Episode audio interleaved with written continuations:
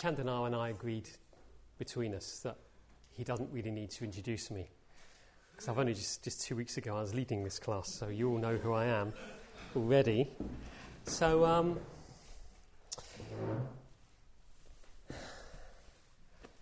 I don't really know what to say after that film because uh, it's kind of the film said what I would have said if I was going to give a talk on that time, more or less. Um, I did think about it this afternoon, wondering what I would say. But now that I've seen the film, I think perhaps um, you probably got a pretty good idea of what was going on at the time from the film. So I don't perhaps need to say very much about what the film's already said, the, you know, the objective circumstances with the building of the London Buddhist Centre and all that kind of thing. I don't think I really need to say that. So maybe I'll just be a bit more personal and uh, talk about what it was like for me. I was thinking just over the weekend, not quite knowing what I was going to say, I was thinking, I wonder how objective I can be anyway. Um, I was a young, very young guy in those days, 20 years old. And um, uh, I think when you're that old, probably, at least this is in my case, I was very impressionable. And um, when I, there's a bit of background to my involvement in that my family home broke up. Um, my mum left my dad, and my dad became alcoholic, and the whole family just pff, exploded. And uh, I ended up moving to London. Um, and even my move to London was a kind of panic move because I'd moved to a town and I was living with four other guys actually. It wasn't a Buddhist, it was more like a Grateful Dead community. and uh, I had a job in a hospital as a porter. And the, uh, one of the guys insisted on playing music into the early hours of the morning. And uh, I just had to get out of that house. And I've something came up in London I could move to, so I did. So I was um, rootless, um, familyless in a way, and didn't know what I was going to do with my life. I had no idea. Didn't know what I was going to do. And so um, there I was in London. I started working in music publishers. And as I was saying, I was young, and I would say now, looking back, wide open. I was just wide open to experience and very impressionable. So, um, in the uh, sometime around that time, uh, I, I, also worked as a groundsman at Brunel University in Uxbridge, and um, we had one of the students coming to work with us over the summer, and he was into Carlos Castaneda. That's the time it was. People were into Carlos Castaneda, some of you haven't heard of him, no doubt, but if, you, if you're around 30 years ago, you will have heard of Carlos Castaneda. And uh, it was a kind of Mexican mystical thing. And he was into him, and uh, I was impressed because I was impressionable. So when I moved up to London, I decided I wanted to learn how to meditate. So I went along to a few different places. And in those days, there was a book by Nick Saunders called Alternative London.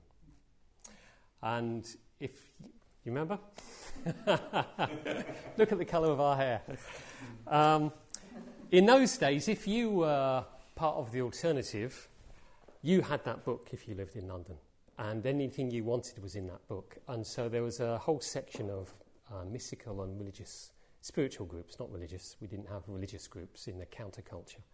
We had spiritual groups and mystical groups, and uh, so I went along to the few of the places that were advertised there, and I kind of thought they were okay.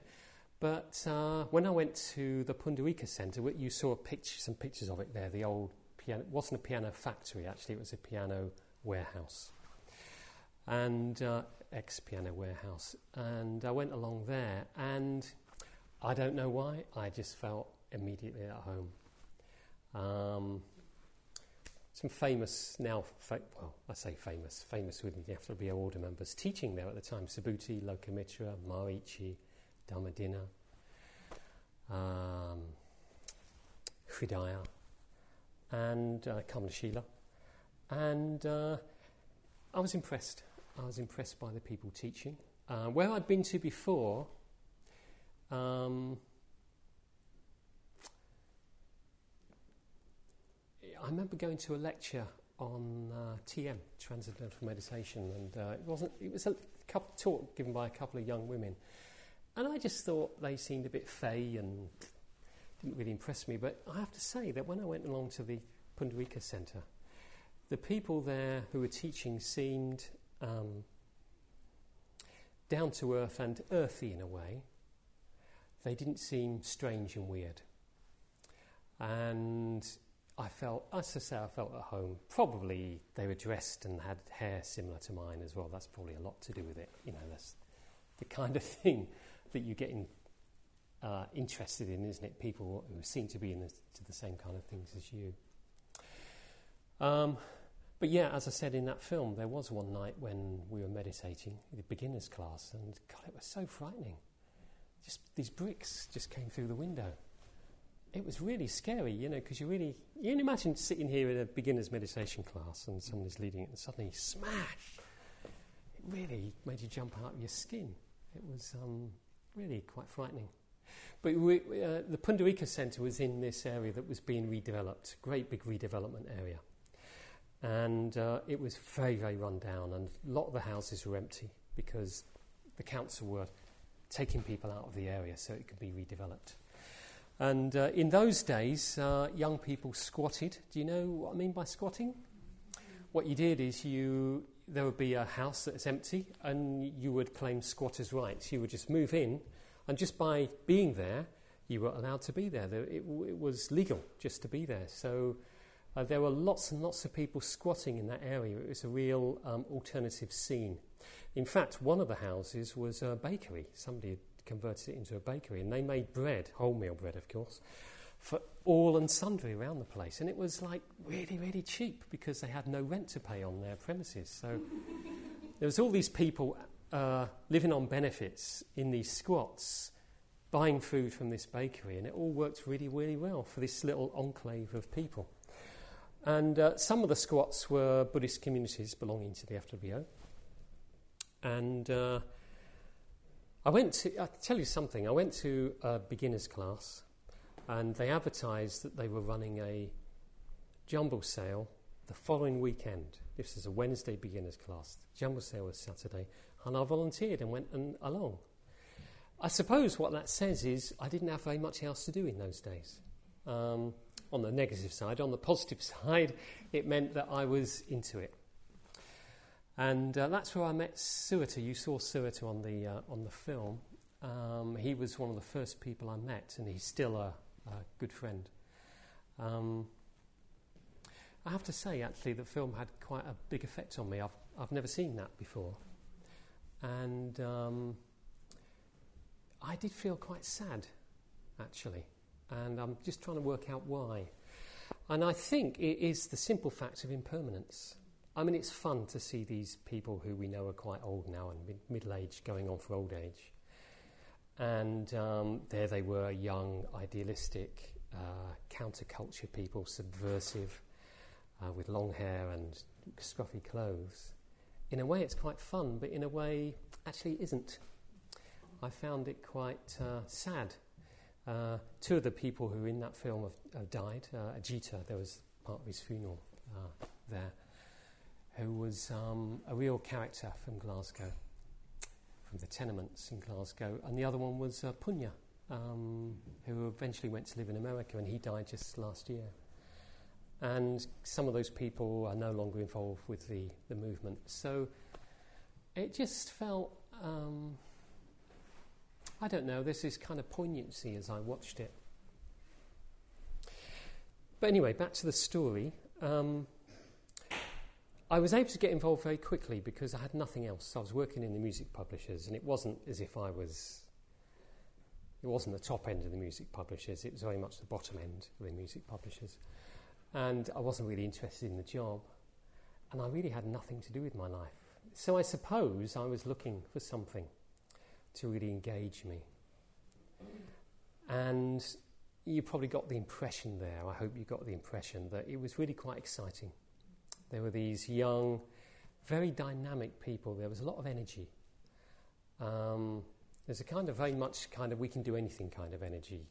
Subhuti there talking about this fire station, saying they can do it in fif- £15,000 in six months. Then it took over two years and a quarter of a million pounds. That's the kind of thing. We were just into doing anything. So um, it was very easy for me to get involved. And it must have been maybe a month after I was coming along to the beginners' classes. Subhuti took myself and Suratha aside and said, Look, a house has come up on this street, the very street that the centre was on. Some uh, people had moved out and we could just move in and start a community, so we did. Uh, what became obvious once we moved in was that the reason Subhuti was very keen for us to move in there was because he was in number five with a men, men's community. In number one was a women's community, Dhammadinna, Nomar, a few others. And in between was a house full of drug addicts, which made life very difficult for the people round about them. So as soon as it became empty, he was very, very keen it became a community.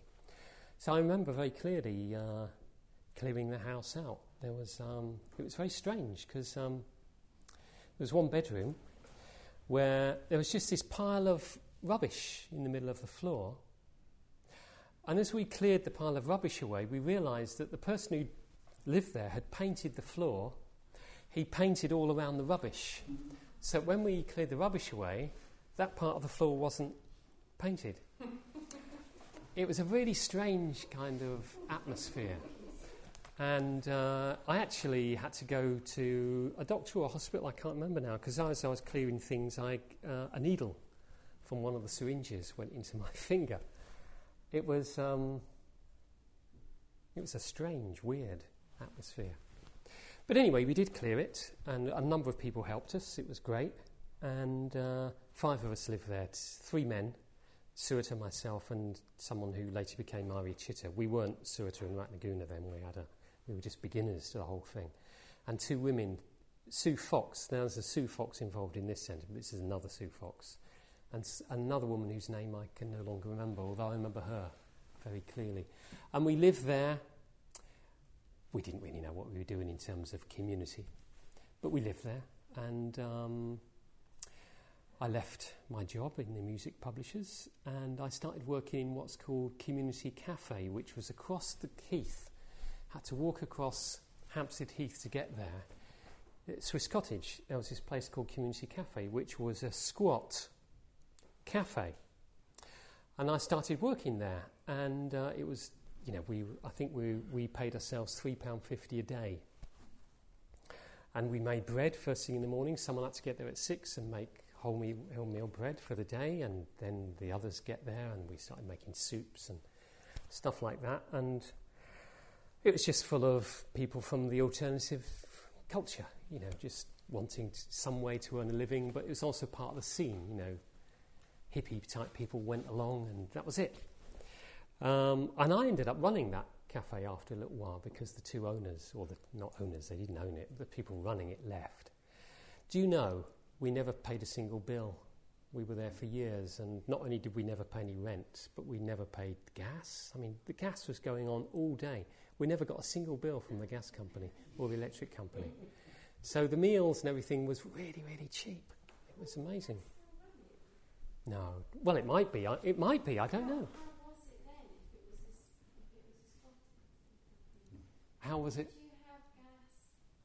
I don't know how uh, all that works, but when, when usually when you when you squat, you do exactly the same as you do in a rented house. You just get hold of the local gas company. Well, in those days, it was probably there was a ga- one gas company in England in those days and one electric company, and you just contacted them and they they turned you on. You know, there you are.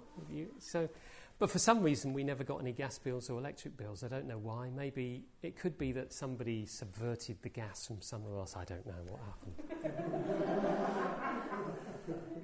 I don't know. But I, it was really, really cheap way to run a cafe. And um, what I'd like to get across somehow was the atmosphere, and it's not possible really to get across the atmosphere. There was a definite atmosphere. Um, it was um, it was the alternative scene. It was post hippie. We weren't hippies because that happened two or three years previously, but it was very much influenced by that time. Uh, it was a few years before the punk thing came out. It was between those times. But there was definitely a feeling of uh, idealism and adventure, and there was a kind of subversive element to the whole thing. We were definitely not interested in um, what we in those called the straight society. Would we were definitely not interested in that. So that gave me um, confidence, actually. Another thing I was doing at the uh, the centre there was uh, I very quickly became the shrine keeper, and I took on the running of the bookshop. And uh, it's only a tiny bookshop because there weren't many books on Buddhism in those days. There weren't many to be had. And I remember what I did to buy new books. I went down to the Buddhist Society in um, Victoria. Used to get the 28 bus. Used to walk across the heath, get on the 28 bus down to Victoria, go to the Buddhist Society and buy some books from them.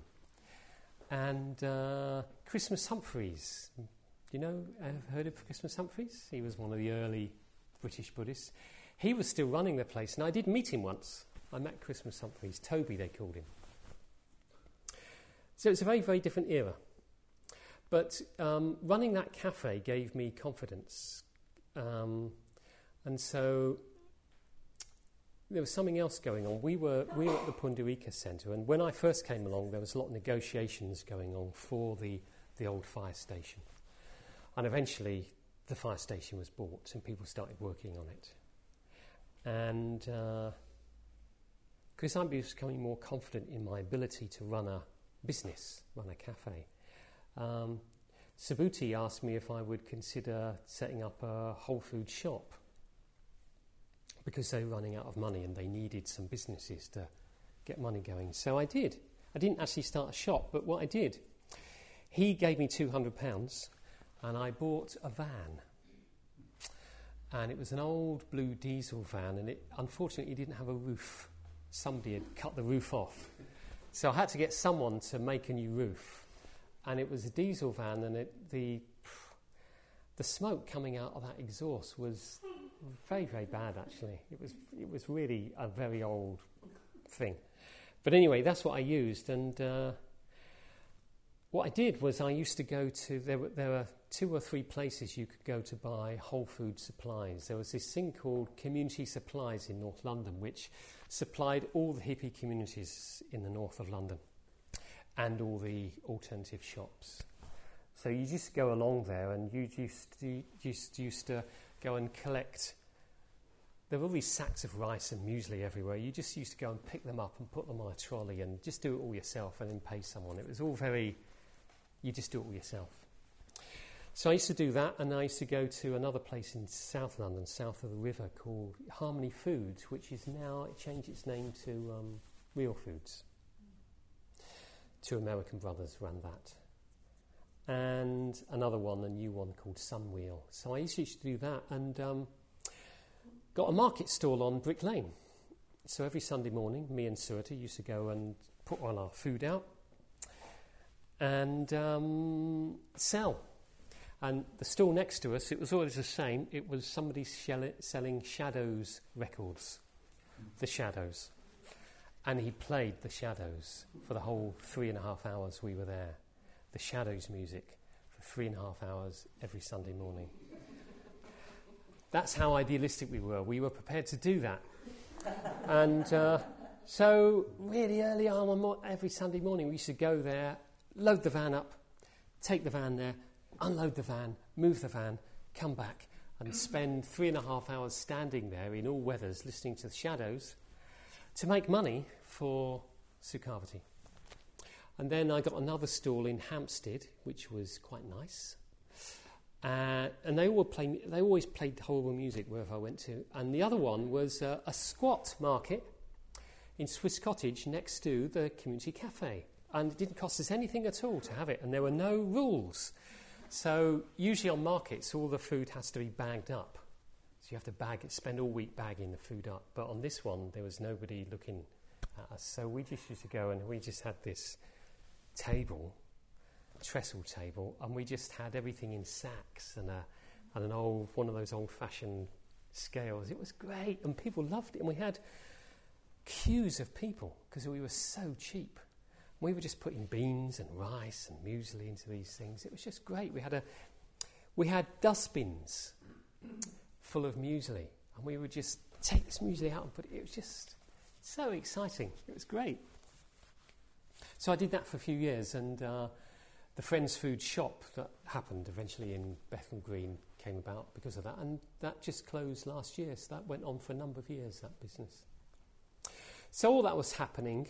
Um, maybe a bit more uh, personally, I'll say, uh, just to follow in my story, which was uh, though I had nothing to do, came across the FWO.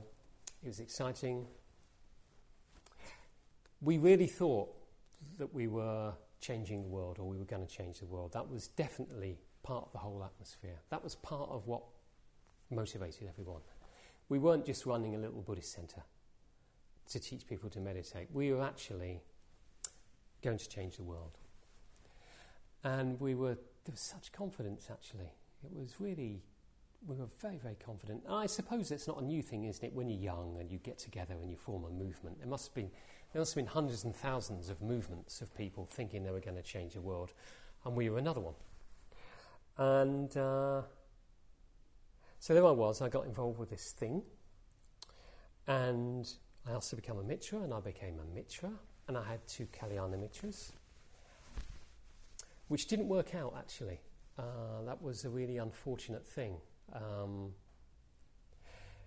we didn't really know what we were doing uh, spiritually in those days. We had, even the people who were teaching us had very, very little experience of the spiritual life. So, although there was a lot of enthusiasm and commitment, there wasn't really very much wisdom, to be honest. And so I chose two Kalyana Mitras. I chose badly. They both fell in love with me, unfortunately, which made life very, very difficult for me. Very difficult indeed. Um, but that's a story we needn't go into in too great depth. um, but uh, one of them, it was uh, Padmaraja. You saw him on there a few times. Um, he told me, he said, Have you ever asked ever thought of asking for ordination. This is like just like a few months into my involvement in things. And I said no. And uh, the reason I hadn't thought of asking for ordination is because I really didn't think I was anywhere near close to getting ordained. Um, and I said that to him, I think. And uh, he said, Well, I was talking to Bhante Sangharakshita, and he said that if you asked for ordination, he would ordain you which is a big surprise. So, looking back at that time, I think um, that probably wasn't a very good thing to tell me, I think. Um, maybe it was, I'm not quite sure. Because usually the, th- the initiative comes from the person rather than being told. Now, I was impressionable. So, as soon as somebody tells me, you could do this, that's what I wanted to do, wasn't it? So, it wasn't, it was not too long after that that I asked for ordination. Um, during that time, there were, uh, I think Sona last week talked about youth, didn't he, young people, and there were a lot of young people around, and um, there were four of us young guys who were involved with the Pundarika Centre. There was Suratha, who you've seen, and Padmavajra from Brighton, who you saw on that film. Very, very enthusiastic. And there was uh, Ratnajoti, and we, there were four of us, and Harshaprabha, five of us. Fairly close, actually. And we all got ordained one after another. I got ordained with Padmavajra. First time I ever came across Padmavajra, I was on a weekend retreat and I couldn't bear him. I really couldn't bear him. He was really, really talkative. He talked far too much, in my opinion. And he was very, very sure of himself. If you ever know Padmavajra, you'll know he's very sure of himself. And he was just like that in those days, 20 years old, and he was like, no, he's 18, I think. And he seemed to know absolutely everything there was to know about Buddhism. He knew all about it. So he could have these conversations with Bhante about Tantric Buddhism, and I thought, what are they talking about? I had no idea. But uh, um, he moved in this community next to where I was living, and actually we were just young and we just got to know each other. And I would say that bonds were formed in those days, which for me are still very much alive. Um, I still love Padmavajra and Suhita actually. Um, just really love those guys. I don't have so much to do with Harshaprabha and uh, uh, Ratnajoti, but M- and Suhita were very, very important to me. I was, um, I would say I was a lost young man and I needed finding. And probably the FWO found me in a way. And more specifically, you saw those guys, there was Subhuti and Lokamitra, and some of the other more senior guys. I say more senior, they've been ordained a year beforehand. But it felt like, you know, when you're, when you're five and your brother's six, it seems like he's like, it was a bit like that, they were way up there. Um, so we formed this very strong bond, which is still there. I might as well tell you a funny story. Um, it's kind of funny and tragic story at the same time because it involves my dad. I'll tell you the tragic story first. Subhuti was talking about, and I talked about in that film, about some of the people at, at, at the old fire station, how we took anyone on, which is a big mistake actually.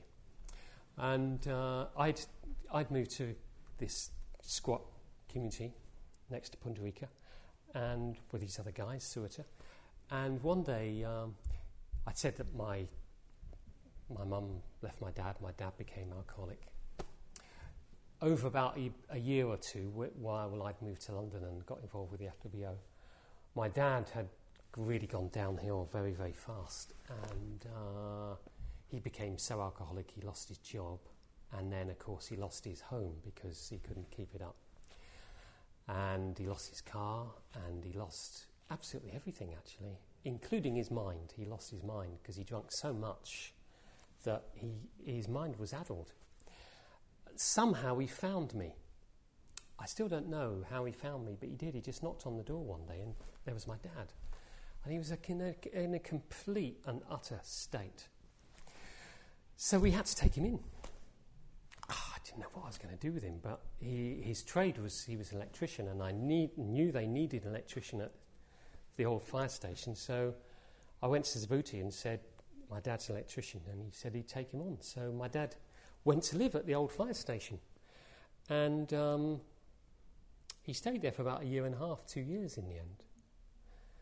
Uh, it, it, it, was kind of tragic because he, his mind was really gone. He couldn't really focus and concentrate anymore. And uh, he was on the dole. He had to sign on when he was there. And every Thursday morning, he got his check through. And every Thursday morning, he'd disappear. No one would see him for the rest of the day. He'd get home late that night, absolutely out of his mind. And then all the money would be gone. So the next five days he'd be able to work. And then come Thursday, same thing happened. That happened for two years, or a year and a half, something like that. Anyway, um, the house was still empty in Uxbridge. And I knew it was full of furniture, and we needed furniture for our squat community. So we borrowed a van um, it was the FWO van, actually. We borrowed the FWO van. And uh, we went down to Uxbridge, just Suhita and I, to load the van up with furniture for our squat. So uh, it was a Saturday night, and we were, we'd opened up the garage and we were taking stuff into the furniture, and suddenly the police arrived. And they were going to arrest us, and um, they thought we were just stealing stuff. So I said, No, no, this is my family home. Can you prove that? Oh, uh, that's going to be a bit difficult. So I said, Yeah, the uh, next door neighbours, they'll recognise me. So we knocked up the next door neighbours and they said, uh, no, we'd never seen him before in our lives. that was a bit scary actually because um, what can you do? It was like, how can we prove to these people? But um, my dad had not moved up to London by then, so I, was, I had a pretty good idea where he would be the Windsor Castle. So we took the police down to the Windsor Castle, and there he was. There was my dad and he recognised me. And so we were okay. So that was a funny little story. But uh, what was I going to say now? Yeah, you just got both there. You both got the the. Uh, So, anyway, um, I'd set up Friends Foods. What else was I going to tell you about? Oh, yeah, ordination. Um, so I asked for ordination because Bhante had said if I asked, he'd ordain me. So I did. Um, in a way, that was quite unfortunate because uh, it all happened very quickly, and I got ordained with Padmavajra, so he's my Dharma brother. And um, I remember the night, it was a full moon, and we had our private ordination, just the two of us, and then there was silence until next morning when there was going to be the public ordinations. And we went off for what was supposed to be a silent walk in, in the woods in the full moon, midsummer. And um, supposed to be silent, but he was so pleased with his name, Padmavajra, he couldn't, he just had to tell me, had to tell me his name. He was so pleased with it. And um, now, why am I telling you this? Oh, yeah, that's right. I remember going to bed later and then the next day and feeling, no. I just felt fraudulent. I just felt I haven't really committed myself to the three jewels, actually. It's all been too quick and too easy. And I just thought, I just didn't, I didn't really, I wasn't convinced. I didn't really think I'd done it. Hindsight has told me I, I had done it, but it was quite strange because it really felt like, no, no, no. It's all going to come out in the wash, actually. I'm not really up for this kind of life. But actually, that was quite interesting because I, I really was very much up for it. And uh, I started Friends Foods. I went to live at Sukhavati, which was absolutely awful, actually. Living in a squat in Pundarika on Balmore Street was great. It was a kind of hippie thing. But living in that place at Sukhavati was really awful. And uh, so let me see. Around that time, there we were working. I ran F- Friends Foods from the, uh, the old fire station. And uh, I'll just finish off with this lecture series that was mentioned in the film, The Sutra of Golden Light, which Bhante called Transformation of Self and World, which was held at uh, Hampstead ha- uh, Town Hall, actually, once once a week for eight weeks. So we used to troop up from, uh, from Bethnal Green right up to Hampstead every, can't remember which day and night of the week it was. We used to come up in the summer and we'd listen to these lectures. And we were all dog tired actually. We'd be sort of falling asleep through them. But there they were. And there was a kind of mythic element to it actually. It was more than just Sangharakshita talking about Buddhism. There was, he'd somehow captured the time, the atmosphere, the uh, zeitgeist of the time. He'd captured it and he put it through into Buddhism. He'd sort of put those two things together. Nowadays, I suppose if you listen to it, you may not catch that, but it was very much wow kind of thing. How has he done that? And one of the exciting things about it was we felt, well, I felt that we were in some way partly responsible for those lectures because they came out of his observation of us trying to change the world by working on this old building and setting up companies and cooperatives and living together. So we were really trying to live the spiritual life in a really 24 hour way kind of thing, not just the weekend thing or one evening a week. We were trying to do it with every part of our lives.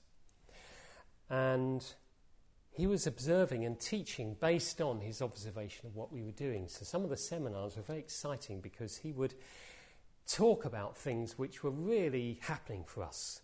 We were falling out with each other, we were running out of money. All sorts of things were happening, and he was teaching in response to that. And it felt to me like those lectures were partly his response to what we were doing it was very, very exciting. And uh, I was just looking at the list of lectures on them, actually. I mean, the, the title Transformation of Self and World. This is new. I mean, this was new in Buddhism. Nowadays, Buddhism, about 30 Buddhist groups in Manchester, I think. In London, there were three or four. It was very, there was hardly anything going on. There was a Buddhist society, there was a Burmese place, and there was a Friends of Western Buddhists, Order. probably that was it. So it really felt like we were doing something important and exciting. And so the list of lectures, one of them I noticed was uh, Buddhist economics, based on uh, Schumacher's work. And another one was Bud- uh, Buddhism and culture. And throughout the whole lecture series, he was weaving in themes which were really, really important to us. It was, it felt really good actually, very, very good. So we did those lectures. We went to those lectures, and they affected us, you know, in turn. So we were very inspired, and we changed the way we did things.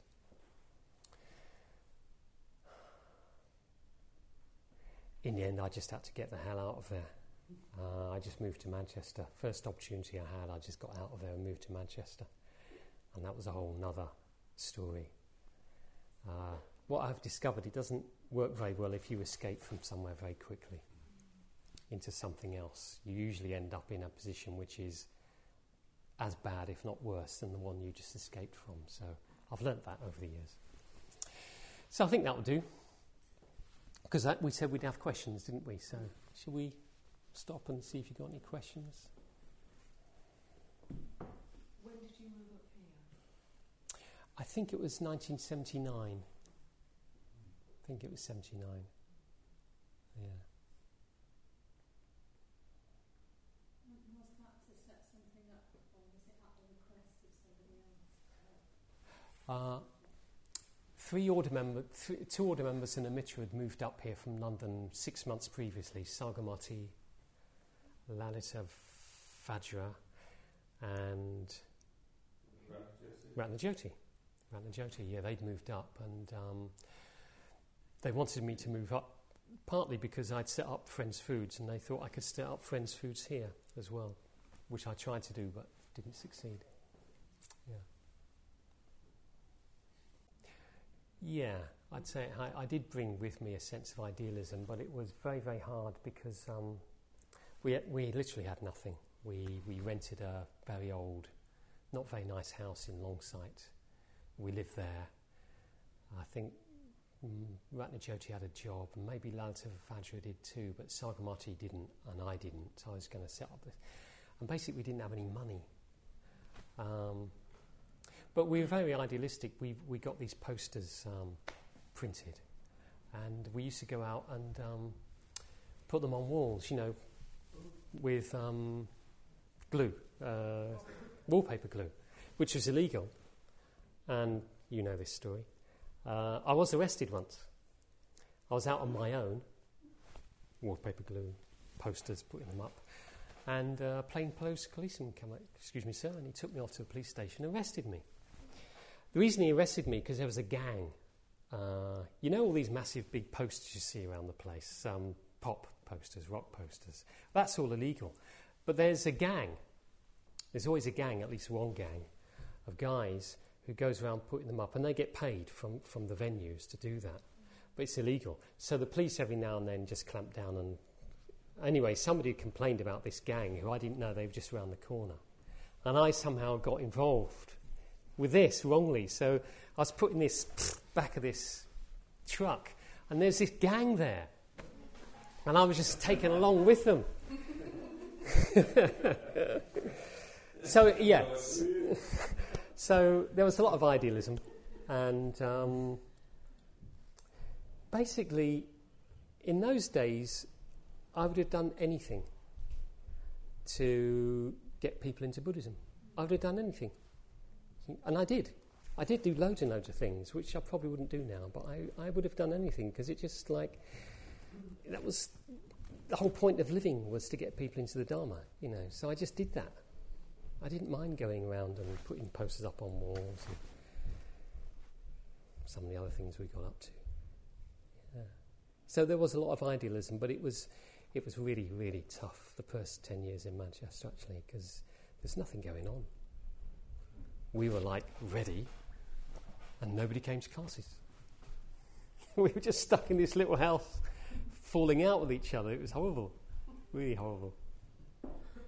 I see. I, Sivaju was up here a couple of weeks ago, and uh, we had there was about twenty-five order members here, and he, he came up to me and he said, "Just look at this. look at all these order members here. Do you remember 20 years ago we used to sit in the, the Chicago diner in, um, in Withington and I would be like despairing. It's like, what's the point? You know, what are we doing this for? But it's, I mean, look what we've got now. It's just great? So yeah, loads and loads of idealism. Stacks of it. It just didn't see. It did never seem to run out. Well, it did occasionally when I got really despairing. But yeah. Nine Elcliffe Grove. It's just off Dickinson Road, near the park, quite near the park. The house is still there, although it's got a new front now. It's been done up new. Mr. Salt was our landlord. Can I take you back to those days in London? London, yeah, back. Yeah.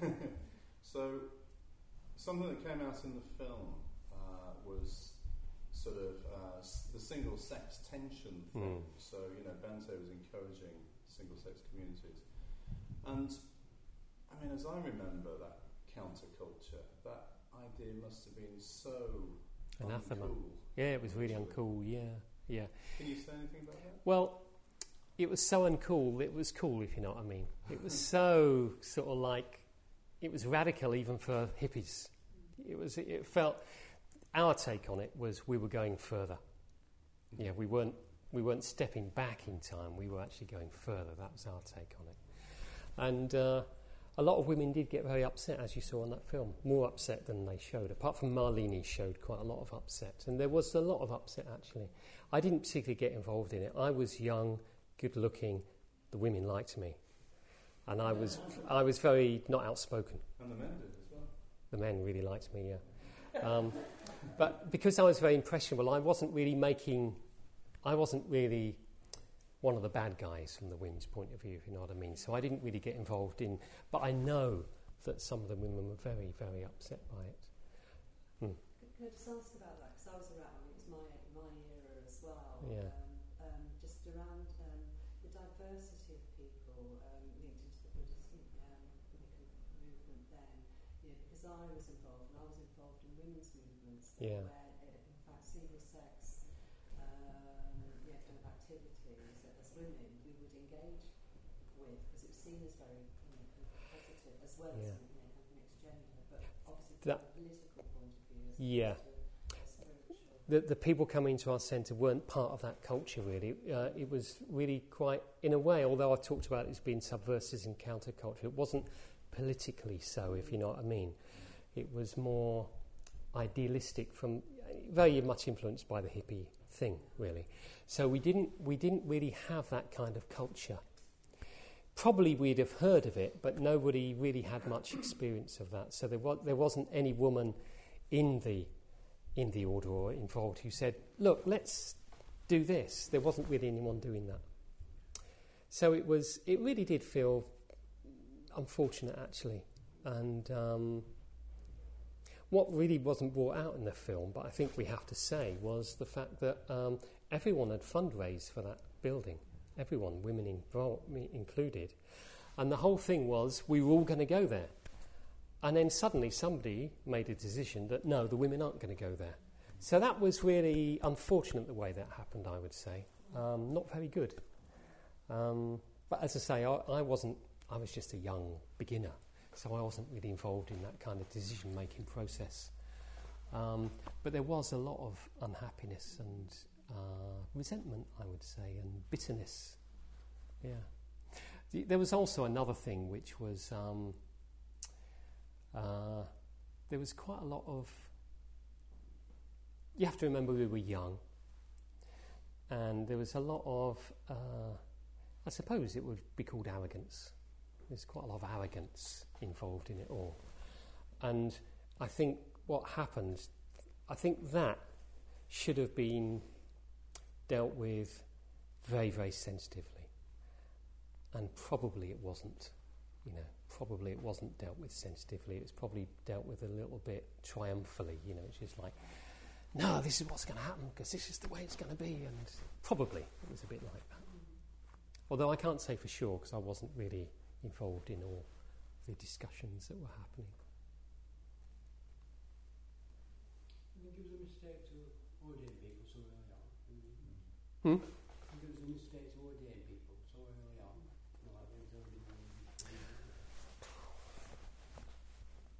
Well, I thought it was a mistake to ordain me, but now I would say it wasn't.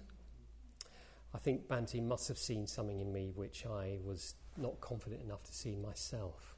Some people who got ordained young in those days left later, but then uh, some people around for 10 years and they get ordained and then they leave later. It's hard to say.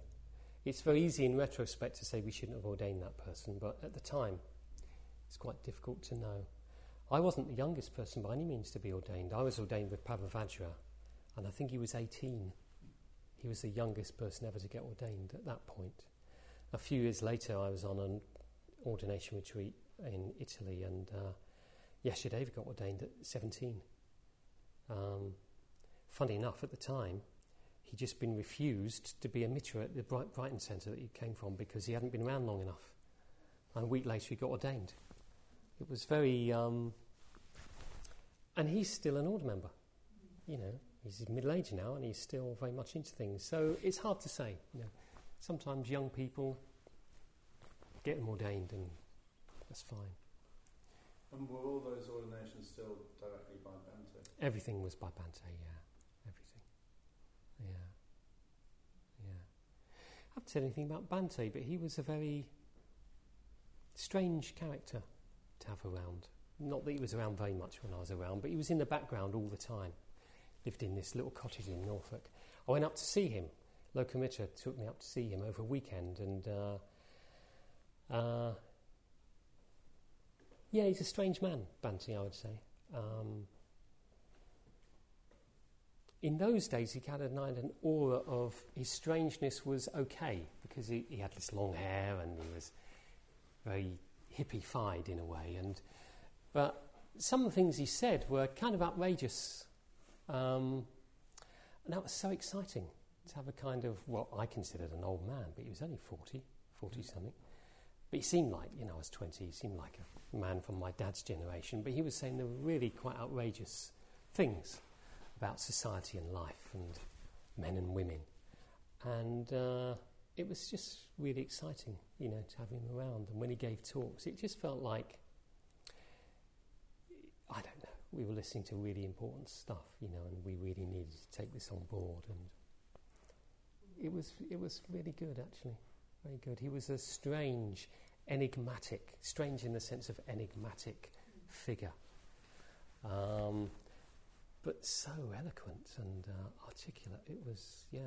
I'd never met anyone like that before in my life. Still haven't, I suppose. Oh, definitely wouldn't have progressed. It was, you know, I would say it was a cooperative thing. I don't. I, th- I think he had a lot to do with it, actually, because of his radi- the radical nature of his vision of what we could achieve. If he hadn't had that, we would never have tried to achieve it. But he knew that if we just, hey, why don't we just live together? You know, wow, phew, Buddhists living together. That's a completely new idea. Why don't we set up businesses, you know, so we can work together as well? That, was, that, that all came from him. So although he wasn't actually rolling his sleeves up and doing it, that all came from us. The inspiration and the ideas very much, not all the ideas, some of the ideas came from us as well, but it was very much a two-way process. So, and he would teach in that kind of way. You know, he knew his Buddhism, he really knew his Buddhism, but he was able to adapt it to our particular situations. And so it was all really, really exciting. So I'd, I'd say it was very much cooperative. Yeah. Yeah. Mm. It was good. It was good, yeah.